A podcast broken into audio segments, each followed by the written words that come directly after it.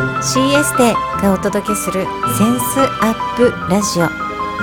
美しさはセンス磨きから。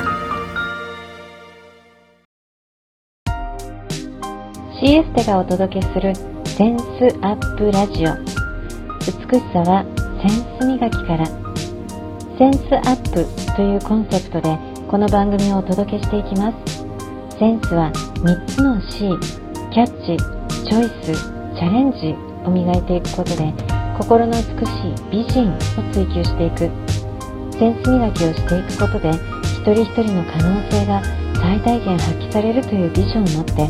各フィールドのプロをお招きしながら豊かなライフスタイルを送っていきたいというあなたと一緒にこの番組を作っていきたいと思っています。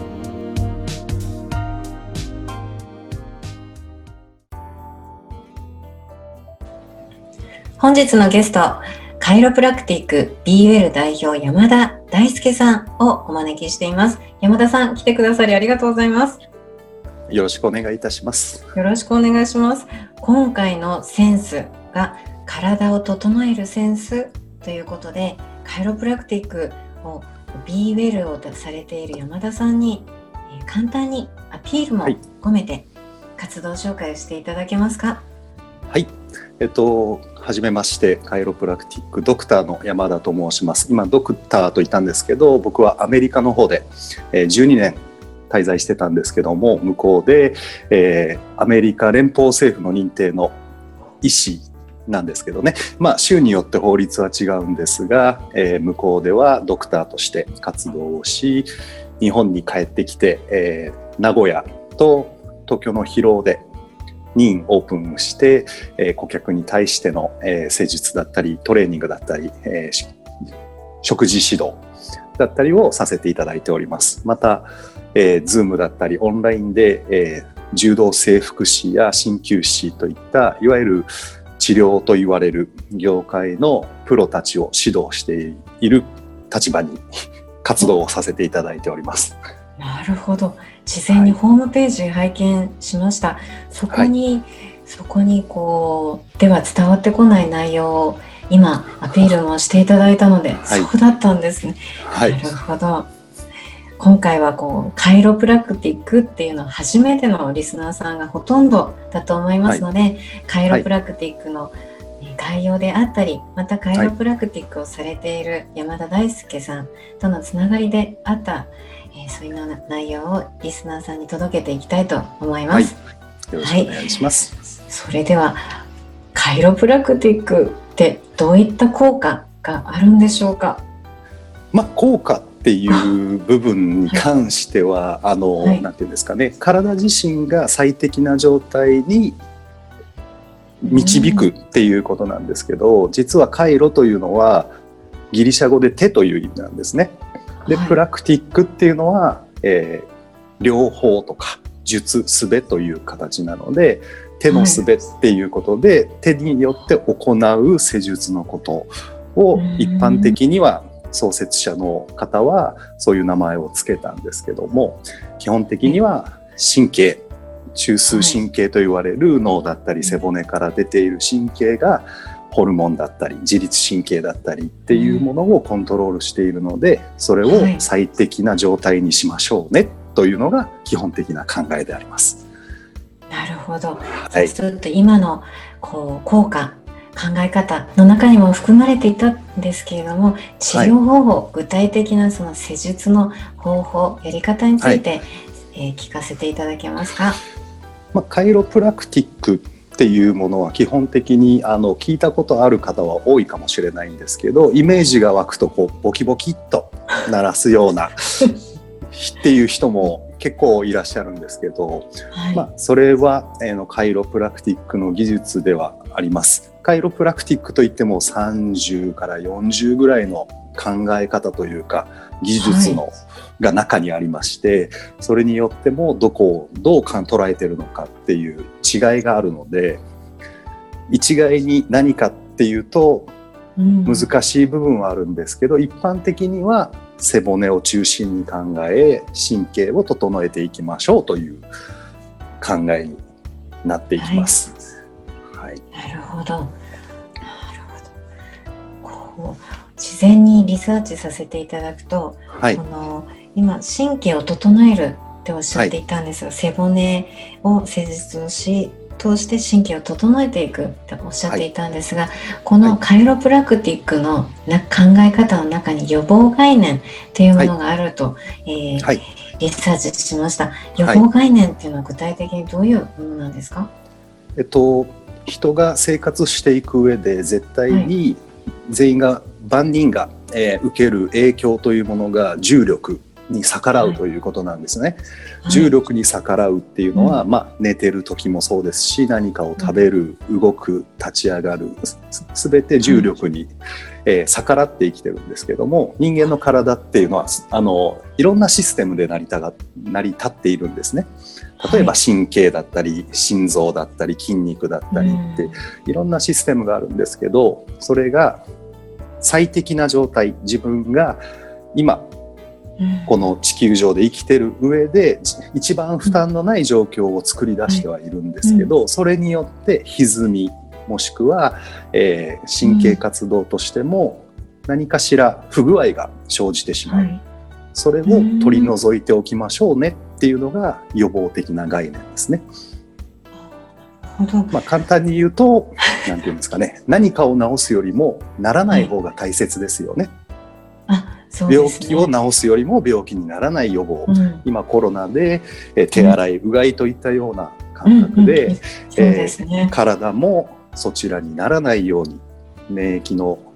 免疫力って言われるものもそうですけど、はい。そういったものを体として最適に活動できる状態にしておきましょうというのが予防的な考えではあると思います。なるほど。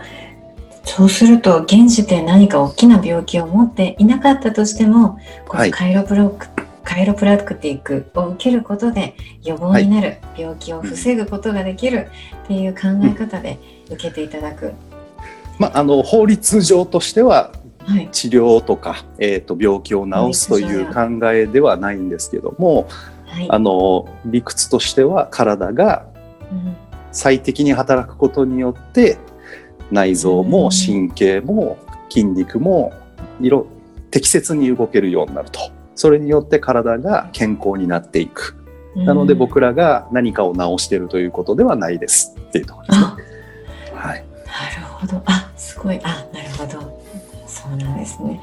はいそんなカイロプラクティックの概要を一言では語り尽くせない内容なんですけども教えていただいて、えー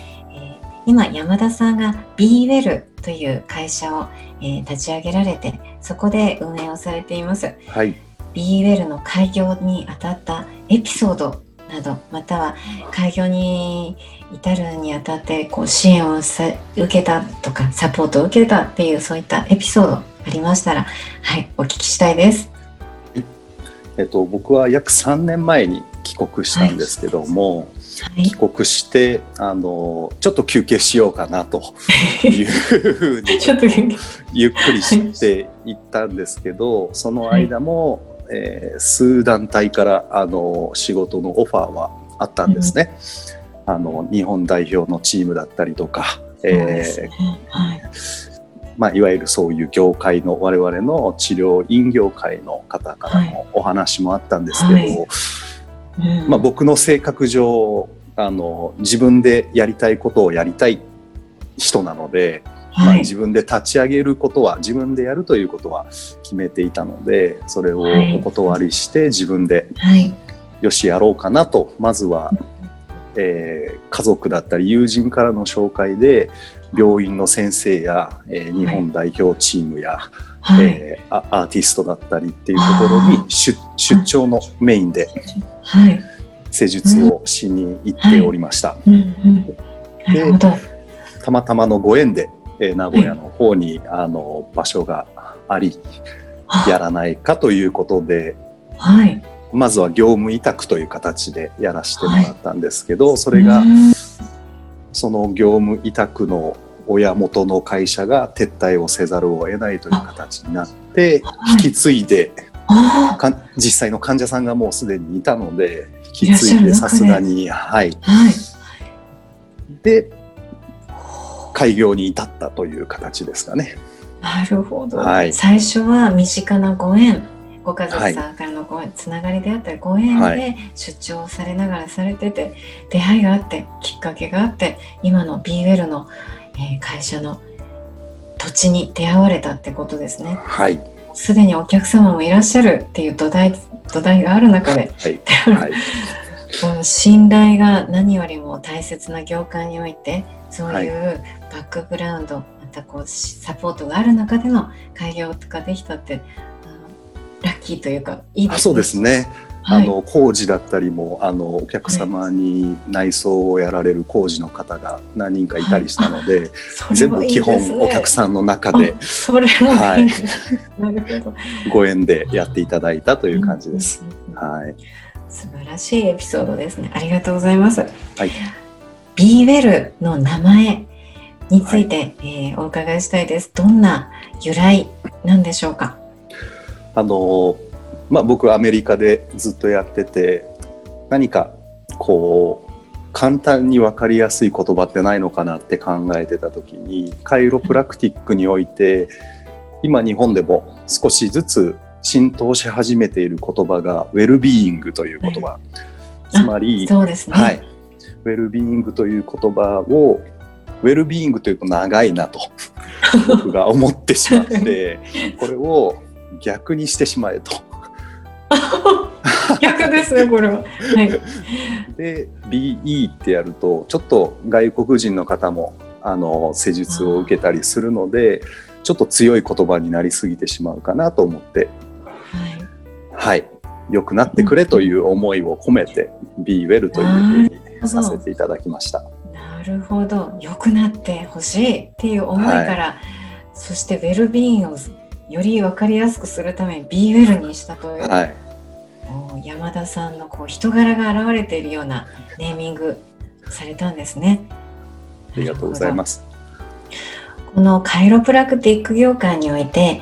委員がありましてそのそれぞれの特徴があるってお伺いしました。うん、BL の特徴を伝えるとしたらどういうところだと思われますか？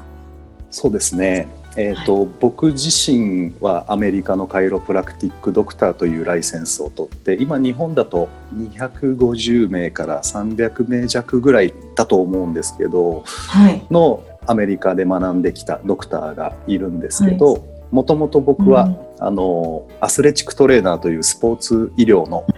分野で活躍をしてカイロプラクティックに行ってで何かまだ足りない部分があるなと思ってカイロプラクティックってアメリカでは卒業後に専門医の資格があるんですね。その専門医が例えばスポーツ専門医だったり小児専門医だったりっていういろんな形があるんですけど僕はそれを東洋の鍼灸の専門医の方に進みあのこの一応ホームページにも書いてはあるんですけど、はい、えー、国際医療鍼灸協会のフェローという形を取らせていただいて、はい、えーはい、この3つを持ってるいわゆるスポーツにも対応し背骨や神経にも対応し鍼灸の考えを持ってやっているっていうのは、えー、まず日本では僕この資格を持ってるのは僕だけで世界でもそうですね僕が調べた中では5名6名ぐらいしかいないと。はいはい、なのでいろんな方向から体を見るっていうことが、うん、えー、他の院とは違うところなのかなというふうに思います。はい、世界では5面5本の指に入り日本では1人しかいない多分調べたところによるとということですごいそうなんですね。なるほど。そんな特徴をお話ししていただきました。はい、まずそんな中で山田大輔さんとカイロプラクティックのつながりについてお伺いしたいんですが、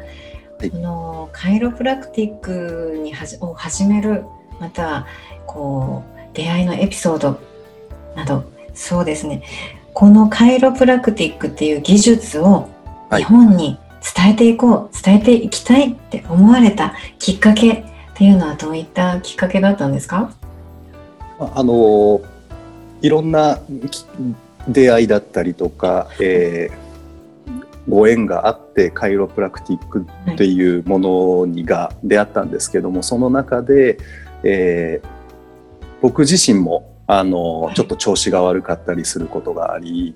はいあるドクターにあの治療施術をお願いしたところ、はい。なぜ僕学んでる立場からしてもなぜそんなことができるんだというふうな体験をしてあの矯正と言われるアジャストメントと言われるんですけどをされた瞬間に気管支がこう開いていく呼吸が楽になっていく感覚があり、はい。そこからそうですね、僕年に4回ぐらい風邪ひいてたんですけど受け始めてから一切風邪をひかなくなり、うん。はい。あすごいなというふうに思いじゃあこれは何だろうっていうところから始まり、うん。よくよく勉強をずっとしていくといわゆる初期の段階カイロプラクターたちが作り上がってドクターになった人たちがやってきたことと今やってきたことの違いというものに気づいてもともとやってきた原点の部分っていうのを何がしたかったんだろうっていうのを個人的にも勉強し、今もし続けている形です。なるほど。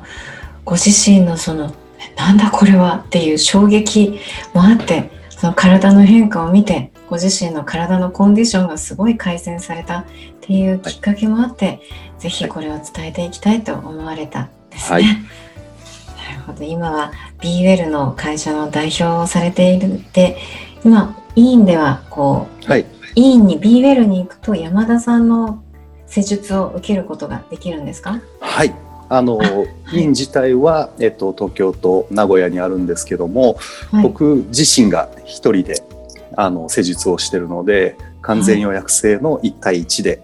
はあ施術をさせていただいております。なるほど。施術の時間っていうのは、イメージですと1時間とか2時間ぐらいなんですけど、どれぐらいの時間なんですか？えっと、施術本当の施術自体は実はすごく短いあ時間なんですけども、まあ、すごくというか僕アメリカでは1日60人ぐらい見てたのであの そこまでは短くはないんですけど、はい。えー初回は、えー、とお話をお聞きしてどういったことに問題があるのかとか検査だったりその後栄養指導だったり何が問題なのかということを伝えるお時間がいるので約1時間程度いただいております。はい、はい。で2回目以降はあのそこまで細かく、えー必要なことがある人もいるので、まあ、基本的には約30分程度っていうのがうん。基本的な一つの枠ん予約枠としていただいております。そうするとこう施術に取り組まれる前に普段されているこうルーティンであったりまた心構えとして施術前施術中また施術終わった後そういったものをお聞きしたいなと思います。まあ、もちろんその手を洗うとか、えー掃除をするとか そういうのは当たり前のはもちろんあるんですけどはい。基本的には、えー施術前というのは、えー自分の心を落ち着ける状態を必ず取るようには深呼吸をするようにはしております。はい。あのー仕事モードに入ると僕手が北海道ぐらいあったかくなるんですけどはい。仕事からオフになると冷え性なので、はまあ、その手の手が温かくなっていく状態を、まあ、呼吸で自分でスイッチをオンするというんですかね、オンするような状態に持っていき、施術中はあのそれぞれ人なんですかね表情だったり声色体の状態っていうのがそれ本当それぞれ違うので多分、んなんていうんですかねすごく分かりやすく言おうとすると手相ってあるじゃないですか。そうですね。ありますね。これ、はい、はいこれ手相っていうものと一緒の感覚で背中にも層があるんですね。はい。初めてか。なはるほど。背中のい。そう。で、はい。はい、あとは顔色もそうですし、そのす立ち姿、歩き姿というところから、この方がどこがおかしくて何が足りないのかっていうのを見抜いていき、えー変化を出しすぎてもいけないので、どこまでがこの人にとって必要なのかっていうのをん感じつつ考えつつ施術を行ってます。なるほど。手相っていうのがとてもわかりやすい例えでした。手相っていうのはその人のこう、えー、過去からまた未来まで見えてしまう相と言われるぐらいなので、それが背中にもあるっていうのは初耳でした。し分かりやすかったです。ね、よかったです。でその一人一人に絶対これが正しいっていうわけではなくて絶対的な基準っていうよりも、うん、その人に必要なものは何なのか。この人にこうこう提供したらこうなったらいいっていうのも考えながらイメージされながらあもう本当にマンツーマンでされているんですね。はい。はあ、なるほど。あとあれですね。あの、はいうん、あすみません。あの、はい、多くの方が治してほしいですね。痛みを取ってほしいだったりとか、良、ね、くなりたいっていう状態で来るんですけど、多くの場合の原因は、はい、えー、普段の生活習慣だったりとか、考え方だったりとか、うん何をしているか、つまり人間って何を食べて何を考えて、どんな環境で何をしているのかっていうことが基本的なこの4つなんですね。で変えられないものが遺伝的な要素として変えられない部分があるんですけど、はい、この4つが基本的には原因を作り出しているんですね、はい、その人の。はい、じゃあそれは僕が何をしようが例えばものすごく僕が腕がいい世界レベルのドクターだったとしても、はい、治すのはご本人の体なので、ね。ね、なので僕は答えを出さないようにしてるんですね。考えていただく本人に。何が必要なのかを見直していただくっていうことを考えながら、うん、この人にとって必要な言葉は何だろうとか、はい、こういもちろん体から見抜いてびっくりされることは多いんですけど、えー、甘いもんしょっちゅう食べてますねとか、はい、体から見抜き。それがどういう影響があるのかっていうことを論理的に説明すると自分でじゃあどうしたらいいですかって、自分のお客様自身の心境だったり、よし変えてみようかなとか、うん、そこが少しでも変化が出ない限りは僕らが何をしても絆創膏を貼ってるようなものなのでそういった変化を、ね、はい、導けるように気をつけています。ああ新しいというかあ確かにこう変えることができないですね。私たちはその原因っていうのは生活習慣食べ物考え方っていうのを聞いてあこれは自分がやる取り組むべきことでこうお医者さんに見ていただいてもお医者さんは提案をすることできても、はい、やるのは本人だな、はい、筋トレするのは本人だなっていう感じがしました。そうですね。はい、あの例えばよく言うんですけど、えー、切り傷をして僕らが何をしようがお医者さんたちが何をしようがかさぶたを作って治していくのはご本人の体なのでそうですね。僕らはそれがなぜか良くならない理由を導き出す役目で、うん、実際に治していくのはご本人の体なんですよと。はい。はい。っていうとこです。これだけ聞いてもこう講習会あ講座が一本できそうな内容で 深掘りしたいところですがそうですねそのようなこう考え方っていうのをもとに、えー、山田さんの施術を受けてお客様になっていただきたい状態っていうのは一言で言うとどんな状態でしょうか？えっとまあ、お客様になっていただきたい状態っていうのは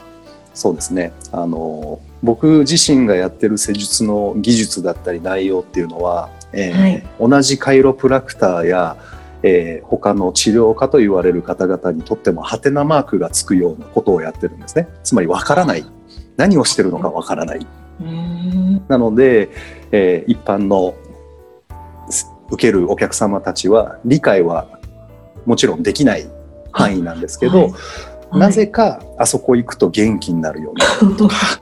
なぜかあそこ行くと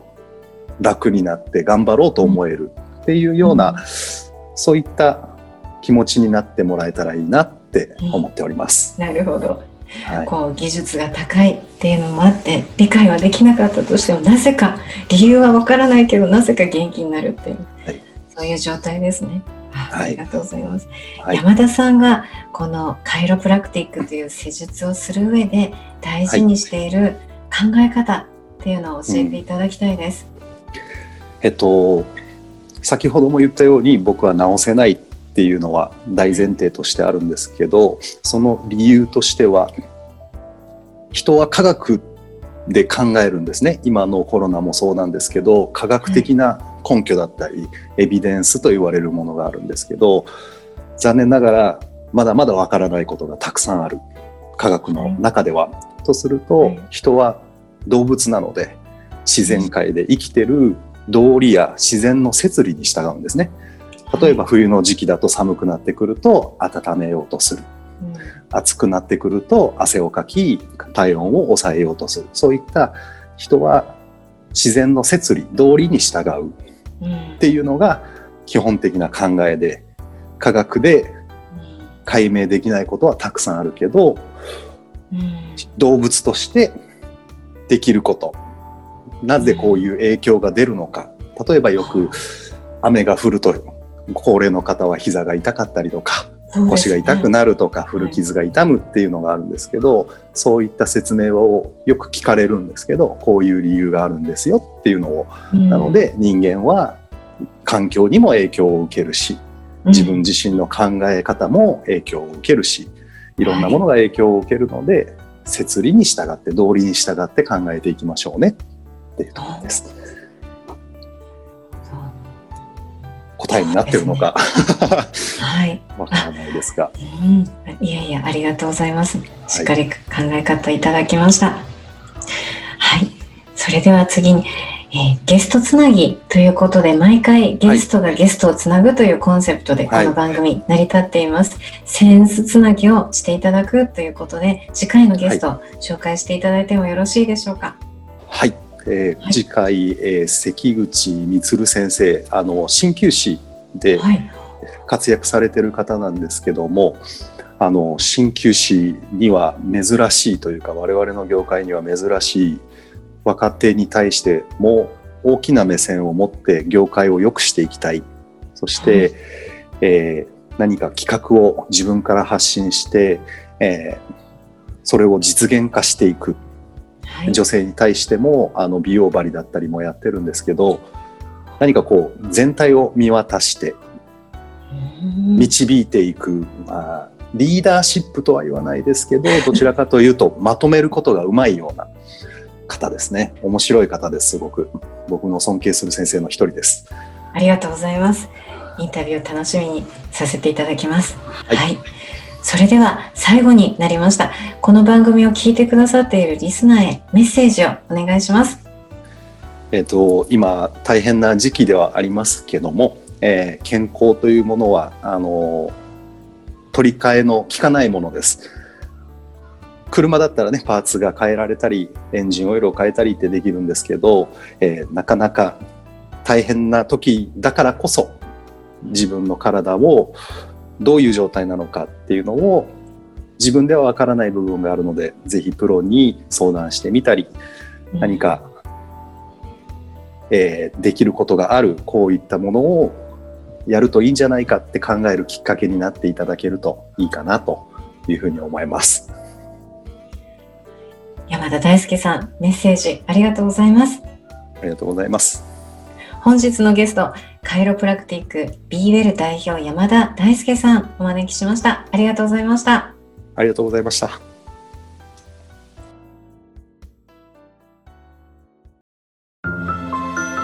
CS でがお届けするセンスアップラジオ。美しさはセンス磨きから